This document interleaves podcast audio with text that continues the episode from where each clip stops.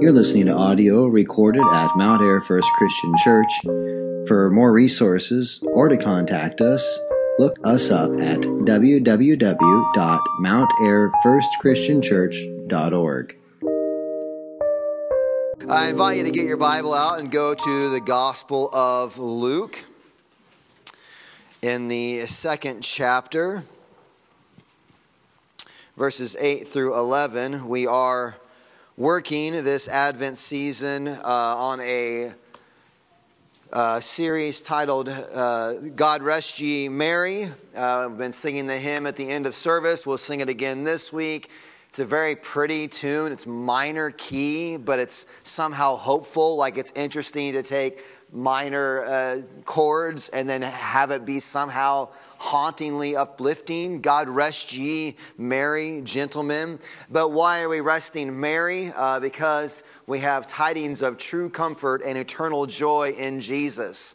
And so, what we celebrate at Advent is the expectation, the longing. There is an announcement, a good news, a tiding of great joy for all people. And so we celebrate that when we anticipate the, the full fruition of that good news. And so, one of the announcements, the, tidings that we're going to um, look at this morning is this tiding from the angels, or the angel, and then angels, to the shepherds uh, the night of Jesus' birth. So, this is Luke chapter 2, verses 8 through 11, is where we'll end this morning. Luke chapter 2, verses 8 through 11. And in the same region, there were shepherds out in the field, keeping watch over their flock by night.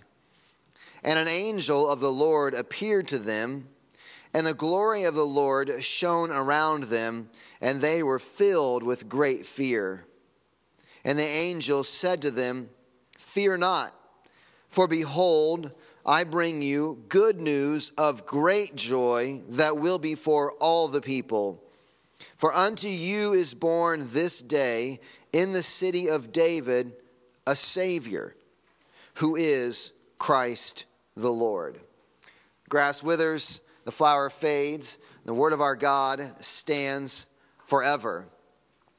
So, this morning we're going to be looking specifically at this glad tiding, this tiding of true comfort, eternal joy in Jesus from the angel to the shepherds who are out keeping watch or watching their flocks by night. The literal term there is they are, they are watching the watch. They are watching this. Uh, there's a certain watch of the night. It's okay, Joan. it's not on live. Sorry. No captions this morning. Sorry. I'll talk this way and see if that helps uh, the, the shepherds are watching the watch. There is, there's this certain watch of the night that they are there guarding the sheep. As a shepherd, they're, they're a tough class of individual, and, they, and there is this probably at this time a, a large herd for sacrifices that are kept, and the shepherds have to keep them extra extra safely. They have to watch over them, especially at night. And so the shepherds are a staple, right, of the nativity scene. Every kids program that goes through and has the kids walk up they have shepherds at some point, right? We have Mary, we have Joseph, we got the baby Jesus, and then shepherds will always come forward because they have this glad tiding that is spoken to them from the angels and so they have they have this entrance into the nativity scene. I mean you can imagine you can't imagine. I don't think. Try to imagine being these shepherds night after night out in the fields, and then all of a sudden an angel appears out of the sky and announces to them this message and says, Then go to Bethlehem, the city of David, and find this babe lying in swaddling cloths, lying in a manger. And then the heavens split open, and the whole host of heaven sings uh, the praises, glory to God in the highest. And so you don't have to wonder that the shepherds showed up at the nativity.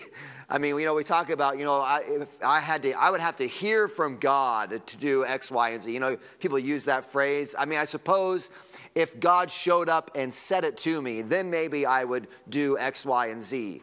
Well, the shepherds, they got a taste of that. It was like they actually, God did show up. The angels did show up. Then they heard an angel from heaven go to Bethlehem and see what's going on here.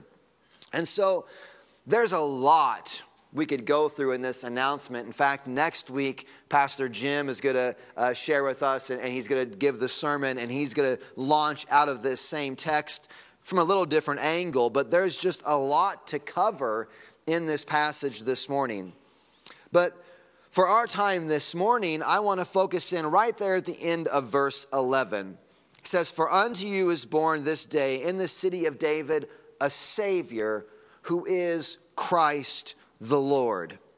And there's three titles given to Jesus in this announcement Savior, who is Christ the Lord. There are three titles. Now, there's a lot of history to these titles. And we could do our, our biblical uh, theology and go back and look at the tracing of this understanding of the term. It's Christos in the Greek, where we get the name transliterated Christ, but it's the anointed one. There's this Messiah, right? And we've traced that some in our series so far of going all the way back to the proto-evangelion genesis 3.15 this coming seed of the woman who's going to crush, bruise the serpent in the head and be bruised in the heel. And we went and jumped last week into the Davidic covenant where there's this son coming who's going to sit on the throne of David and his kingdom is going to reign forever. There's this Messiah, this anointed one that's being watched for throughout the Old Testament. And the angel is saying that this Messiah, this Holy One, God's anointed, is is the one that this baby, this, these two ideas, that is what this baby is this Messiah, this longed for anointed one, this child that is born is the fulfillment of that expectation. He is the Christ. And that becomes so wedded to his name that now, I mean, we commonly we refer to Jesus Christ as though it's like Darren Dole, like that's his last name, Jesus Christ. But it's not, right? You know this? It's his title. There is this Messiah, there's this messianic um, overarching reality to the life of Jesus. He is Christ, and he's also Christ the Lord. And that title, Lord, Kurios, is this it's the ruler. And Jesus, as the Christ, is the Lord over everything. And Everyone. We could to our catechism question. He's the ruler of everyone and everywhere. And as the Lord, as the, as the ruler over all things, Jesus, this baby born in this manger, wrapped in the swaddling cloths in the city of David, is the Messiah. He is the Christos, and he is the Lord over all things.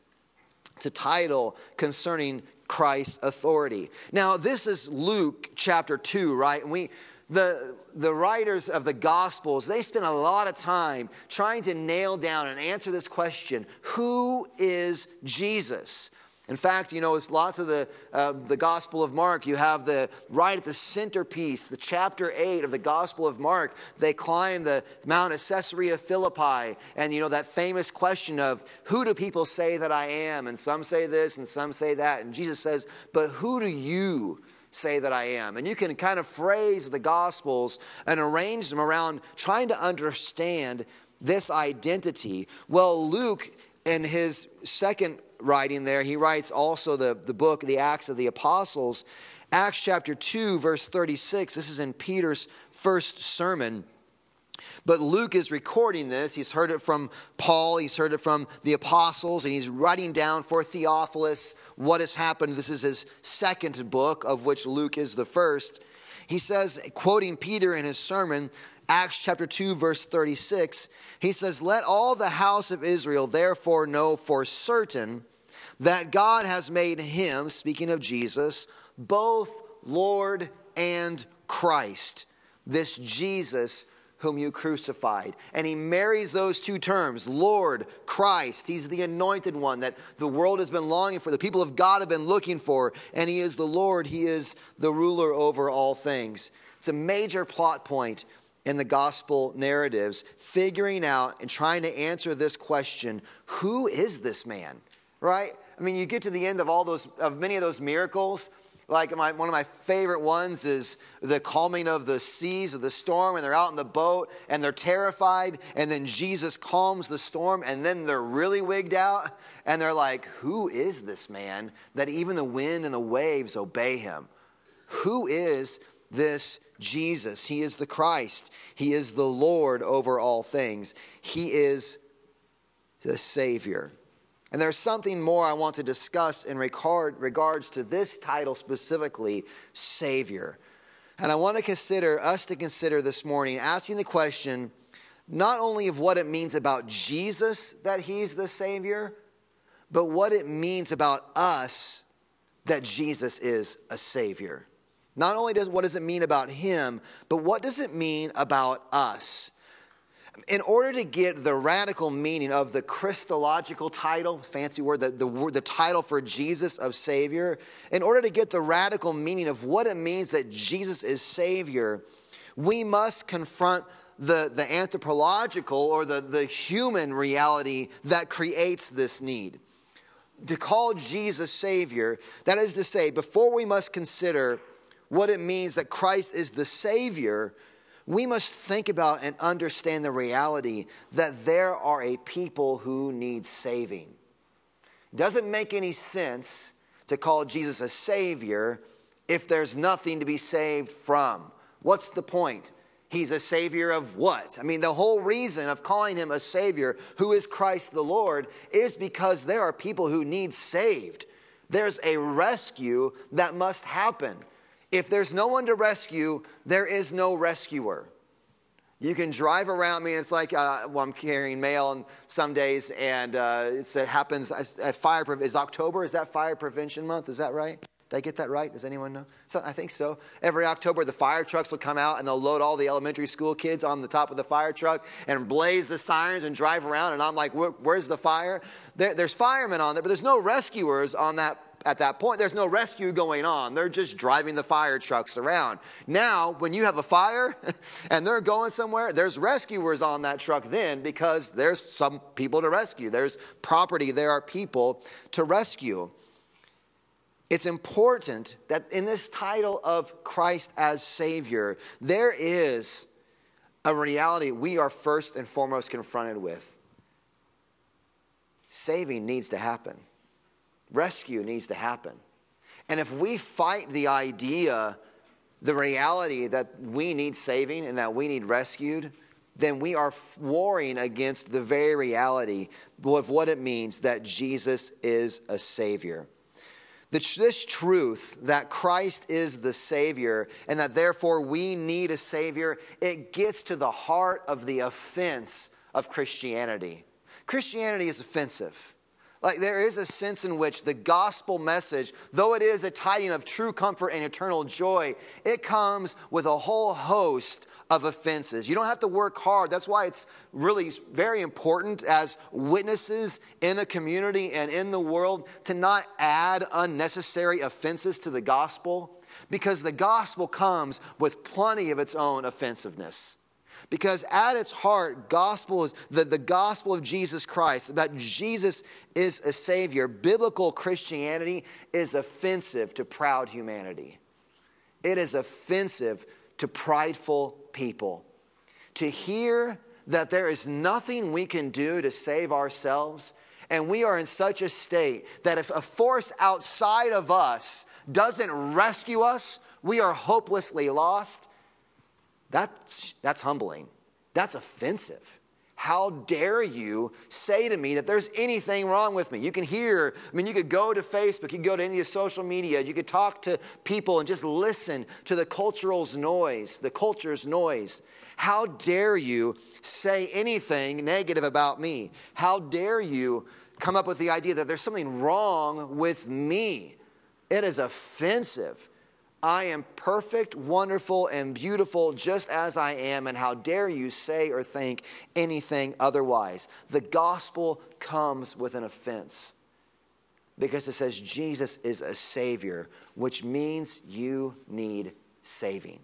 You need rescued. We do not want to hear the humbling truth that we are so far beyond help that we don't need good advice We don't need a pat on the back. We don't simply need a shoulder to cry on. We don't just need a, a warm blanket for a cold night, though we do, it is nice to have all those things. I think the gospel does bring those things. But those things all come underneath a far more desperate state of affairs. You need, we need saving. Often, when I begin a funeral, I'll read from Isaiah chapter 25. In fact, I did just for Virginia's uh, last week, Isaiah chapter 25, and there's this beautiful section of scripture of this desire, the, the passage, in this passage, the people of God who are humbled, they're poor, they're weak, they're, they're being rescued by God. And God makes these promises. You can see down and I mean, read the whole chapter. It's just beautiful.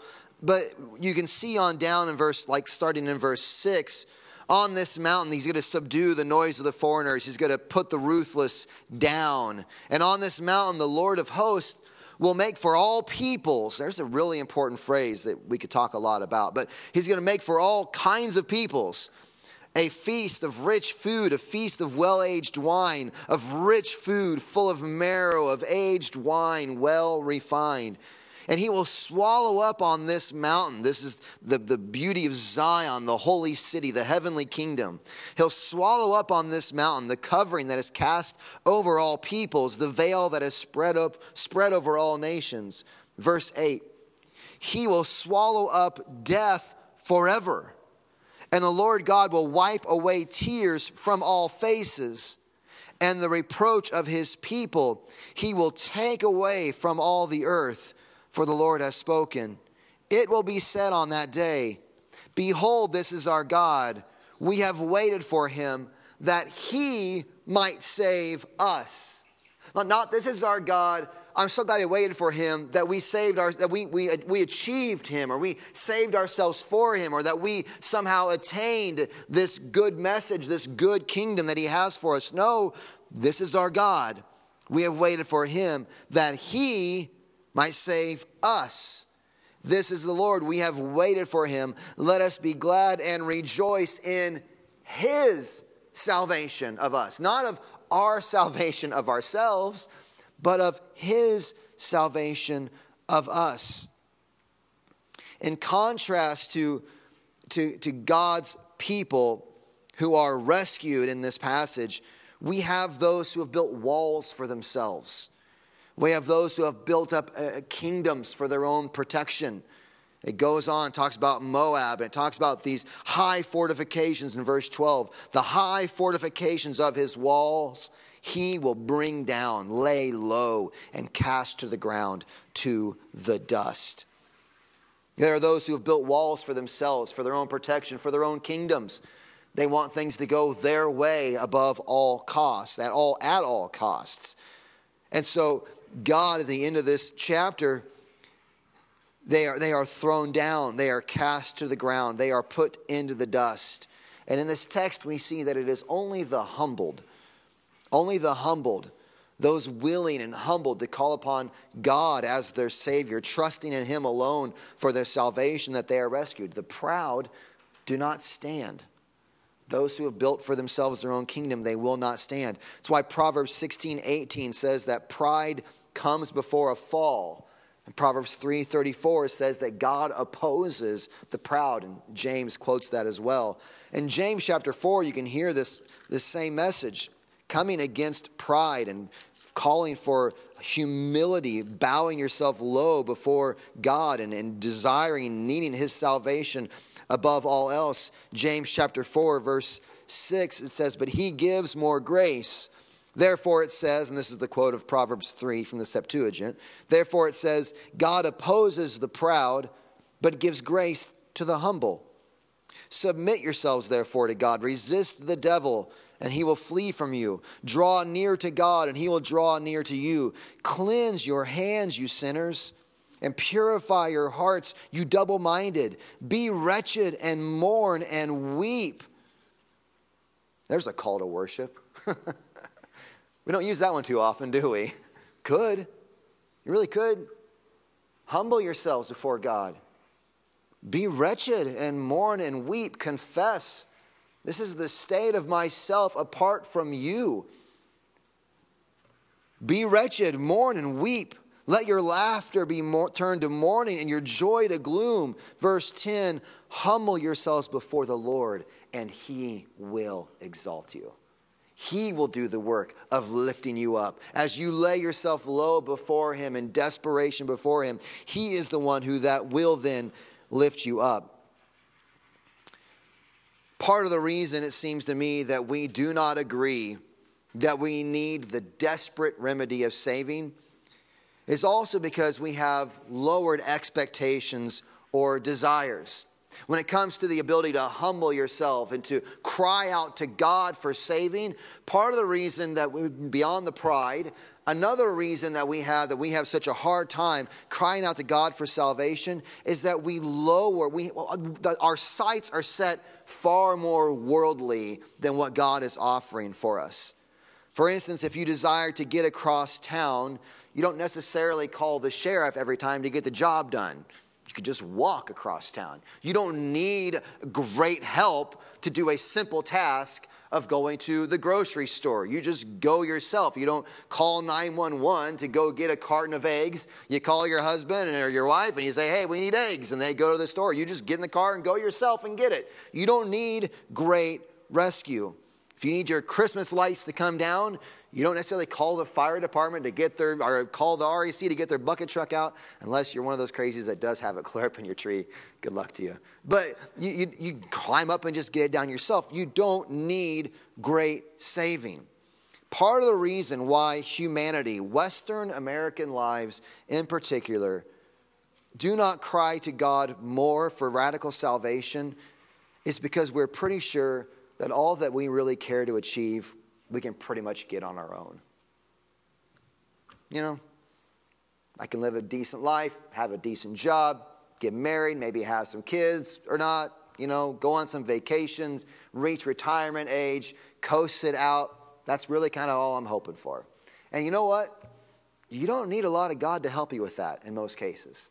There are very, very, very successful people who have no interest in Jesus Christ doing quite well on that standard of living. It's a spiritually dead combination of pride and confidence in ourselves and minimized or reduced expectation. I mean, we're not trying to beat death in this mindset, this worldly mindset. It isn't like we're trying to beat death or something. It isn't like we're trying to resurrect the dead. It isn't like we're trying to bring light where there's nothing but darkness with no resources and no way to spark light. We're not trying to achieve that. We're just trying to, to get, a, a, just trying to have our worldly expectations met. It isn't like we're trying to get rid of the existence of all sorrow and every tear. But that's exactly the yearning that comes from Isaiah 25 that the Christian actually does have their sights set on not just worldly pleasures or worldly achievements, but that the day is coming when we will see God face to face, and we indeed will see the death of death we will see all suffering and sorrow gone forever. That potentiality is out there, that death itself will die, that your body, lowered into the grave, turning to dust, will one day be resurrected and live out its days in a new heavens and a new earth in the light of God's presence. If you want that to happen, you need help. then you need rescue. Now, if you just want to live your happy American life and have your job, and maybe God providentially will keep you from getting cancer or any serious sickness, you might have a lot, nice long 80, 90 years, totally not needing Jesus at all. But if you want eternal life, if you want true joy, if you want one day every tear to be wiped off of your face, if you want the, the, the diminishment of darkness in your heart and the presence of light and joy from a source outside of yourself, you need saving. You need someone from outside of yourself. You need a Savior. We need a Savior, a Savior who is bringing into bringing into life something that we cannot achieve because only He can bring us out of what we're buried in. It isn't just that we need brought into life, we need brought out of death. We don't just need brought into light, we need to be brought out of darkness. We don't just need to be brought into joy, we need to be brought out of the sorrows of sin. We need a Savior. We need saving. And that's what we celebrate at Christmas. Last passage, Titus chapter 3. First, 2 Timothy, Titus chapter 3. Verses 4 through 6. How does God bring this about? Page 1185 in your Pew Bible, Titus chapter 3, verse 4 through 6. But when the goodness and loving kindness of God our Savior appeared, He saved us. He saved us. Not because of works done by us in righteousness, but according to His own mercy, by the washing of regeneration and renewal of the Holy Spirit, whom He poured out on us richly through Jesus Christ our, can you say it with me yet? Jesus Christ our Savior, so that being justified by His grace, we might become heirs according to the hope of eternal life. Not heirs according to the hope of the best we can imagine, the best we can hope for in this world. No. We become heirs according to the hope of eternal life. How does God bring this about? By His own mercy, by His own grace. What is incredible about the saving work of Jesus Christ is you do not earn it, it is given freely by His mercy and by His grace. The self confident work that's so often engaged in to, to get our measly achievements in this life, it does no good here. Work and work and work and work and work all that you try. The rewards that you're trying to achieve are far too great for our worldly, earthly efforts to achieve it. We're too riddled with sin. The prizes are too costly for us to work to achieve. But Jesus, the Savior, who is Lord and Christ, He has purchased them with His own blood. He's purchased these rewards. For what purpose? To give them. He's purchased and secured these rewards to give them to all who would turn from their sin and look to Jesus and trust in Him. This is the good news of the gospel. This is just, though, some esoteric, like high minded thinking. How does this help us today? Man, that's all this. We want to get some practical. Okay, Darren, great. Eternal life. One day tears will be gone. One day we'll have days of ceaseless praise. But how does this help me today? It seems like those who seek after the things of this life, who set their sights lower than the escape from darkness, lower than escape from sin and death, they get to receive the rewards of their pursuits in this life. And honestly, some do. Psalms is full of that. Proverbs is full of that. Look at the wicked, God, how they pursue their ends and they get to achieve them. Some do. Some get to enjoy a lot of wealth. Some get to enjoy a really rewarding retirement. Some get to move to incredible locations. Some get to uh, supposed trophy spouse, trophy family, and they take the most wonderful vacations. Some people seem to have the incredible family and the rewarding work that we think that we want. But there are problems with that. The first problem is that many people never achieve all the worldly dreams they think up. They've got sights set, and some do, and they're placard all over popular culture for us to look at and long after and idolize and, and idolaterize over. But far more end up disappointed, depressed, and discouraged from all the brokenness of the fallen world. But secondly, those who maybe still do, do achieve that with all their energy never really end up all that safe. Grass withers, flower fades, word of our God stands forever. They, too, like all of us, are withering and fading away.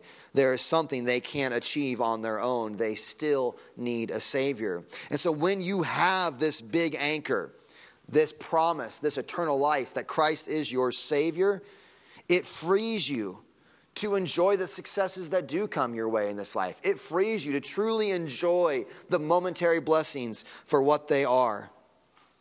It empowers you to weather the trials that come your way because they can only steal the world away from you.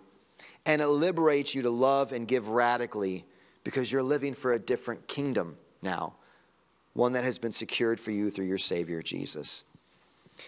You need a Savior. I need a Savior. We all need a Savior. Jesus is the Savior. We are saved from the darkness we plunged ourselves into and are saved into his glorious light. Colossians 1:12 says we ought to be giving thanks to the Father who has qualified you to share in the inheritance of the saints of light. He has delivered us from the domain of darkness and transferred us into the kingdom of his beloved Son, in whom we have redemption, the forgiveness of sin. We are saved from the destruction that we deserve and into the restoration that comes only from Jesus. We are saved from death itself and into eternal life. This is secured joy. And this is where God's people rest their lives. Let's pray. Father, I thank you this morning that there is a Savior. Father, I pray for repentance. One of the main jobs of the Holy Spirit as He is working, going to and fro throughout the world, and as He is working in the hearts of every believer and upon the unbelievers. His job is to bring repentance, clarity of sight. And Father, I pray this morning that you would give us eyes to see our pride. I pray, God, you'd give us eyes to see um, our treasuring of the things of this world over you.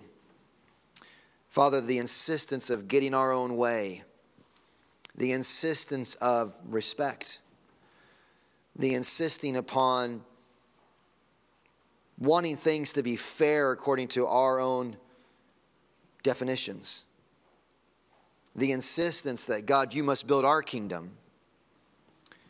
Father, convict us of pride this morning. We would see it for the idolatry that it is, and that we would humble ourselves before you, because truly, born to us is a Savior, meaning we need saving. And Father, may that implication hit every heart in this place this morning. As we turn from our sin, God, may we, at the same time as we confess our pride and our arrogance and our idolatry, may we confess it boldly because there is a Savior. That no matter what path has led us into this room this morning, your grace abounds and for every heart willing to turn from its sin, to turn from its rejection of you, and to embrace you, forgiveness and your grace and mercy is right there. To love them, to receive them, to forgive them, and to welcome them into full fellowship. So, God, move in every heart. As we go to communion, God, I pray that we do not partake of this in an unworthy manner but considering seriously our sins and looking to nothing but Christ for our salvation. Pray these things in his name.